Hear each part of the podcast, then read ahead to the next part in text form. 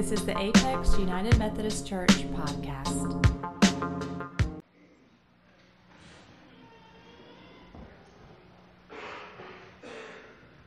Friends, let us pray.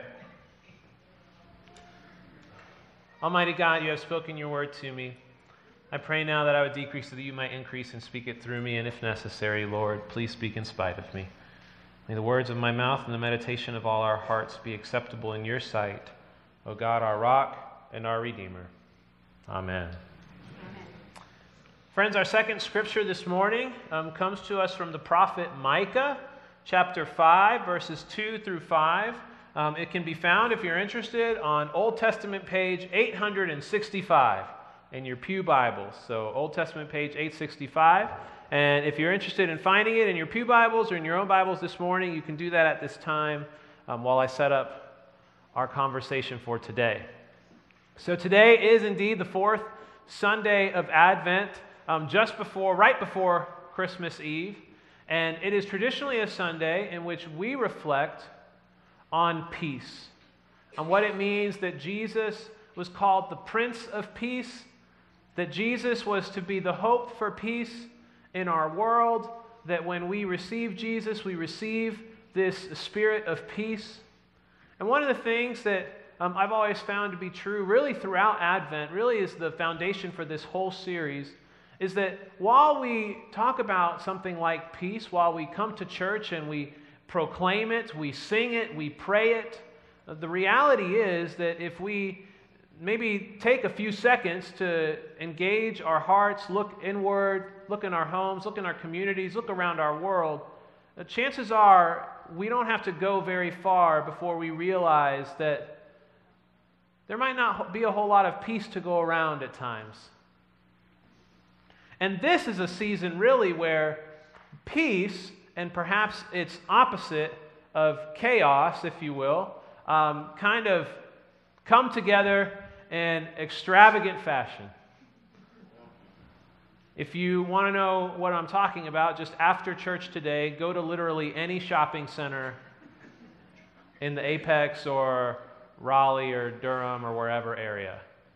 Um, if you want to know what I'm talking about, perhaps talk to a loved one about possibly doing a last minute change to your Christmas Eve plans. this is not personal experience that I am talking about at all.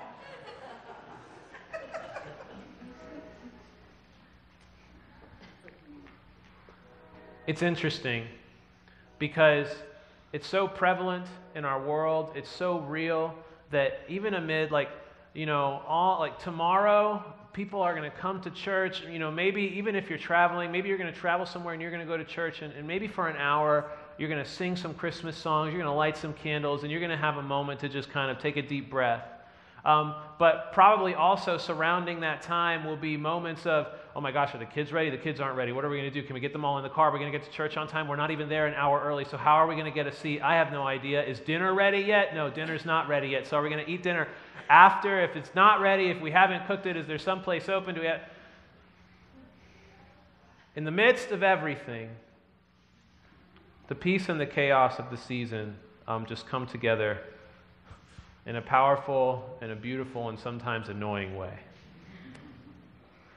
Part of the reason for this series we've been preaching through through Advent, this series of Emmanuel, God with us, is just to have a reminder that when we were given this gift of Jesus, and Jesus was to be called Emmanuel, God with us, we believe that, that Jesus is fully God and fully human, not 50 50, but 100% and 100%. So, fully with us in our humanity and the things that we experience in our humanity is the person of Jesus. It is the fullness of God pleased to dwell within the fullness of who we are as people. Which means that even as we journey through Advent and as we light candles of hope and love and joy and peace, and we can acknowledge the presence of Emmanuel, God with us, in our hope, in our love, in our joy, and in our peace. But we can also speak to the reality of the presence of Jesus in our disappointment,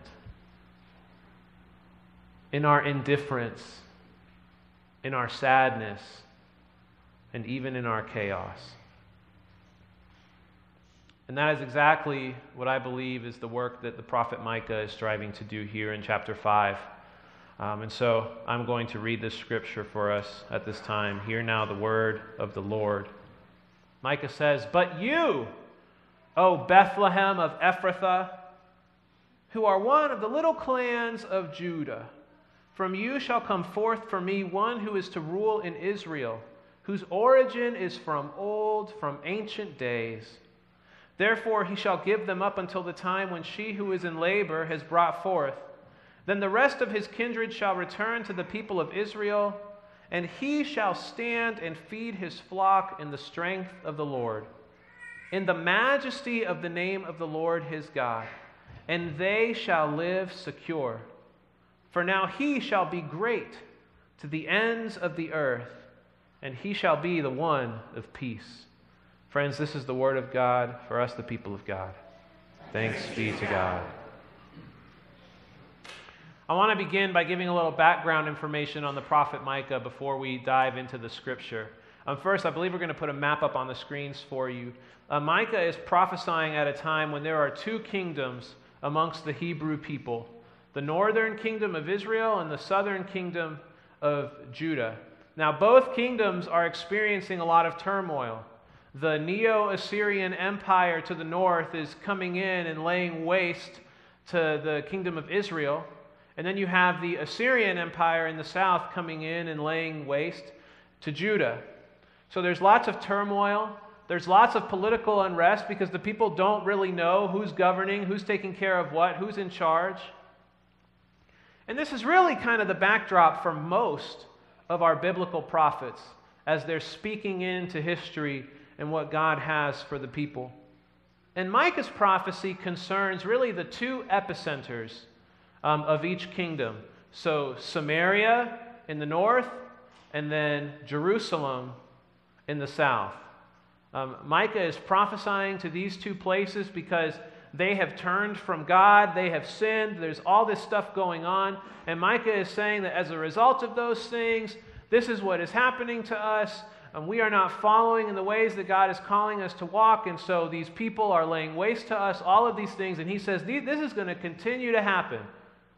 But there is hope coming, there is hope on the horizon. And that's where Micah begins in chapter 5 by referencing this little town of Bethlehem. But he doesn't just say a little town of Bethlehem, he gets really specific. He says, But you, O Bethlehem of Ephrathah. Now, that might not seem significant, but the reality is that at this time, there were thousands of little places. This, this map is not all inclusive of every town and every clan that would have been around at this time. So there were thousands of little towns spread out all over the place. And, and this kind of prophecy um, was meant to be very specific with where it was talking about. It's like, it's like if you were to write down someone's address and when you put down the zip code, you included the, the final four digits of the zip code. Anybody ever done that? No one ever does that. Micah did that.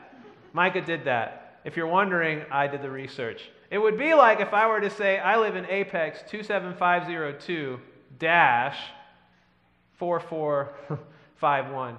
Um, one commentary I read had this to say it said the best prophecy always gets specific with its zip codes. I'm talking about you, specifically you. And this is exactly what Micah does here. He wants you to know that it's not just any old town, it's this little town of Bethlehem that might be kind of like a middle of nowhere town from this little clan of Judah, this tiny little clan of Judah that might seem insignificant. This little place gets a front row seat to God's saving work in the world. But one of the um, great beauties that we have, and I believe to a smaller extent, the beauty that the people um, listening to this prophecy would have had, is that this isn't kind of the first major thing to happen in Bethlehem. Indeed, there's someone else who's already come out of this little town of Bethlehem, um, a little shepherd boy, the youngest of his family, that would eventually be anointed by Samuel and go on to be kind of like the great king of Israel. This is King David. King David has already come from this little middle of nowhere town called Bethlehem. And here Micah is saying, yet again, God is choosing Bethlehem. This person is going to come out of Bethlehem, and it's all pointing um, to this beautiful truth and reality. And that is that God can do big, extraordinary, incredible things, even from the smallest and most unexpected of places, and through the most seemingly insignificant and unexpected of people. That's what this first little portion of this scripture gives us. God is capable of doing big things through the small and unexpected and seemingly insignificant. And I wonder if any of you can think of any moments in your life where God has done um, something meaningful in your life through a small and unexpected and seemingly insignificant um, way. In the midst of the chaos surrounding the people, Micah is giving a prophecy of a coming peace. And he says it's going to come from this little town in the middle of nowhere called Bethlehem. But then he goes on into language of prophecy that people might have been a little more familiar with. He says, There is one who is coming to rule in Israel. This is verse 2. From you shall come forth for me one who is to rule in Israel, whose origin is from old, from ancient days. Now, this language of one who is to rule is what the people would have been waiting to hear. Yeah, this great and mighty king who's going to come and he's going to overthrow our oppressors and he's going to reestablish the great reign of Israel. He's going to unite the kingdoms, he's going to make everything better. But what's interesting is that what Micah is doing is he's not he's connecting this person to come with the person of David, but he's not connecting it with all the great military conquests of David or the ways that David expanded the kingdom. He's connecting it with, again, the more insignificant, seemingly insignificant aspects of David's life. That he came from this town of Bethlehem. And then finally, that David was this shepherd. In verse 4, Micah says, He shall stand and feed his flock in the strength of the Lord. This imagery of the great Messiah as a shepherd is not one that at this time would have been widely circulated and widely used. So, as people were looking for a Messiah, they weren't really looking for a Messiah who was going to be more like a shepherd. They wanted a Messiah who was going to be more like a warrior. But the important part about that scripture is that he would lead in the strength of the Lord. This is what was missing from all the kings prior. So, what happened throughout the history of the Hebrew people is that they got to a point, Moses had died, Joshua had died, they didn't have any kings, they just had this group of judges. And all the people were saying, Well, we want a king. We want a king. And God said, I will be your king. And the people said, Well, sorry, God, but you're kind of not enough. You're kind of not enough. You're not really here. We can't really see you. We need like a king with a crown, someone who we can see who's going to help us actually protect us from all these people. And so God said, Fine, I will give you kings. And if you read the history of the people, you will see how each of these kings, even if for a moment they led from a place of the strength of the Lord, it, it often did not last long, or it did not last consistently um, throughout their reign. And so you see the rises and falls of the Hebrew people, moments where when they're in great prosperity and moments where they're um, in terrible, terrible defeat and sorrow and lament. And what Micah is saying is that this one who is to rule will be different. Because he will lead you like a shepherd, and he will lead in the strength of the Lord, in the majesty of the name of the Lord his God. It reminds me of a scripture from the Apostle Paul, who said, My grace is sufficient for you, for power is made perfect in my weakness.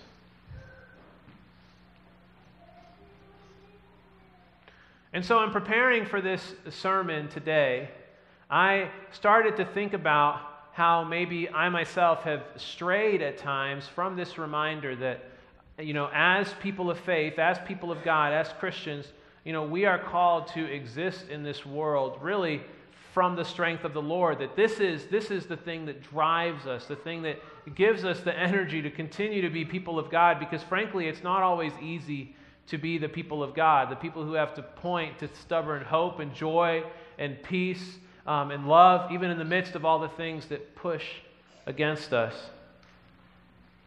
And so a few weeks ago, I had the opportunity to kind of unplug for a few moments.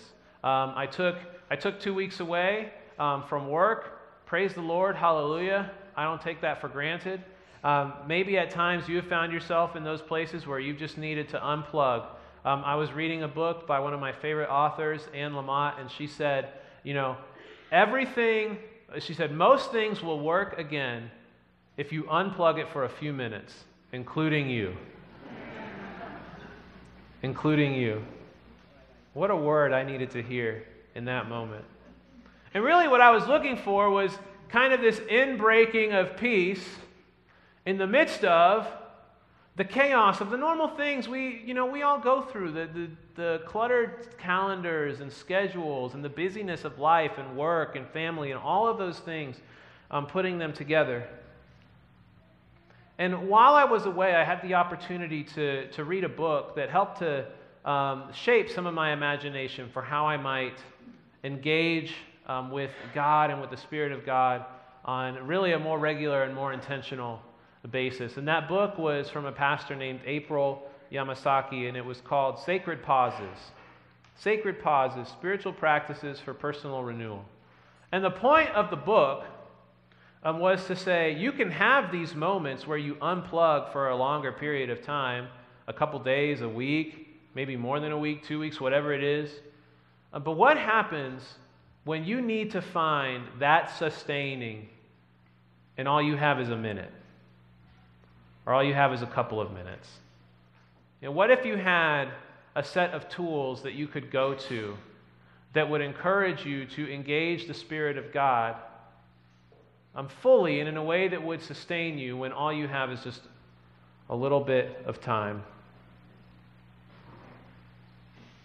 And so, one of the things I did after I read the book um, was to set a little reminder on my phone, which has been really helpful. Uh, this is, this is no big thing, it's a small thing, but it's very much in line with this reality that Micah is saying that, hey, big things can come from small places. And I just have this little reminder on my phone. It goes off every day at 1 o'clock, and it just says, Sacred Pause. And it just reminds me, and maybe not in that moment, but at some point in the latter half of my day, um, to take a second, to use one of the tools that I've gleaned from reading this book to connect with God. And I don't share this with you to kind of pat myself on the back, but really to give um, a testimony to, to the power that something so small can have to shift perspective on life.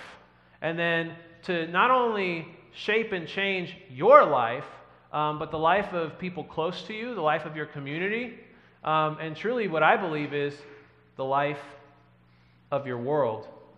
Because I believe as we, as people, connect more and more with the heart of God in more faithful and regular ways, it actually increases our capacity.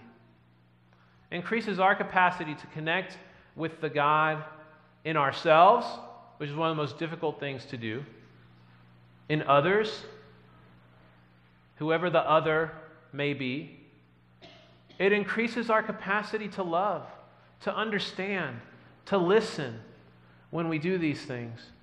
And I think in those moments, when we find that connection, it helps us to connect to the peace of God that Paul would say surpasses all understanding. A peace that is present and persistent, even when we might not be able to fully grasp why it's there. So, tomorrow is Christmas Eve, and again, we will see that tension between peace and chaos in our churches, in our world. I mean, it is just all over the place. And even beyond kind of the scenario that I made up in the moment, there, there are people, and not just in some far off land, but people right here in our community who will experience the chaos of maybe not knowing where they're going to lay their heads tomorrow, not knowing where their next meal is going to come from, much less whether or not there's going to be anything under the tree. And again, not in some far off place, but even right here in Apex, North Carolina. Just next week, we're going to open up um, our Family Promise Ministry where we take in families who are in between permanent housing and we give them a place to stay. It's because even at this time of year, people need places to stay, they need places to lay their heads. One of the things that has been helpful for me that I wanted to share with you, that I kind of received um, from this book, was a practice that I've been using um, over the last month or so that has been really helpful. And it's about establishing what um, Pastor April would call an everyday icon. Now, an icon in religious speak is typically a picture or a painting um, that helps connect you with your faith or with questions of faith. So we have an icon up here um, on the screen. It's Mary and the baby Jesus. And I have friends who will, they'll have these all around their house or in their offices or on their phones, whatever. And they just kind of look at it and they pray. And they ask, you know, God, how are you speaking to me through this? What are you trying to teach me? What are you trying to tell me through this? And what Pastor April said is these things are nice, um, but what if we could have everyday icons, things in our lives that we could look at or touch or feel or whatever that would immediately um, encourage us to connect with the heart of God? For Pastor April, it's a coffee mug that sits on her desk, and she actually never fills it with coffee. Um, it just sits on her desk, and it doesn't matter how cluttered her desk gets, nothing takes the coffee mug off her desk.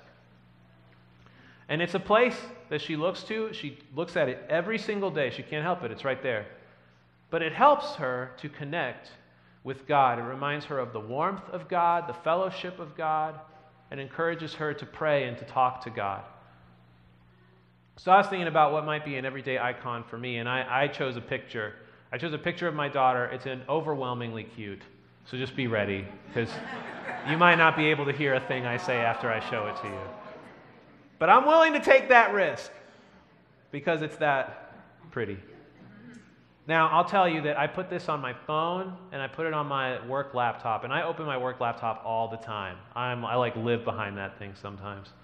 Um, and I've attached a word to it, and that word is perspective. So every time I open that work laptop and I get ready to open a folder or open a file, or I open up my phone and I try to look at an email or whatever, I have this picture in front of me, and I think of this word perspective. And in the moment, it just causes me to, before I start doing anything, just take a deep breath and just say, God, remind me of your presence even in this moment even in this work, regardless of how I feel, remind me that you're here. And then I go on with it. This might take a little thought. God forbid we think every now and then. But I would like to encourage you. I would like to encourage you, um, if you have a minute, to maybe ask yourself is there something in your life that could have this same kind of presence, even if only for a moment, even if only for today and tomorrow, what might an everyday icon be for you that you could either keep with you or place somewhere in your home that you would see it? So that perhaps this afternoon or even tomorrow, outside of church, you would be encouraged to connect with the heart of God, even if just for a moment. And what kind of difference might that make in your life if you're able to establish that rhythm over a period of time? One of the commentaries I read for Micah, in speaking to the different ways that Micah talks about Jesus, said, Here is a difference that makes a difference. Here is a difference that makes a difference. And I believe that that's what's being offered to us today is the opportunity to experience maybe these next 48 hours in a way that is different, that actually makes a difference in our lives, and that I truly believe um, can make a difference in your life, in your home, in your community, and even um, your world. Amen? Amen. Amen. Hallelujah.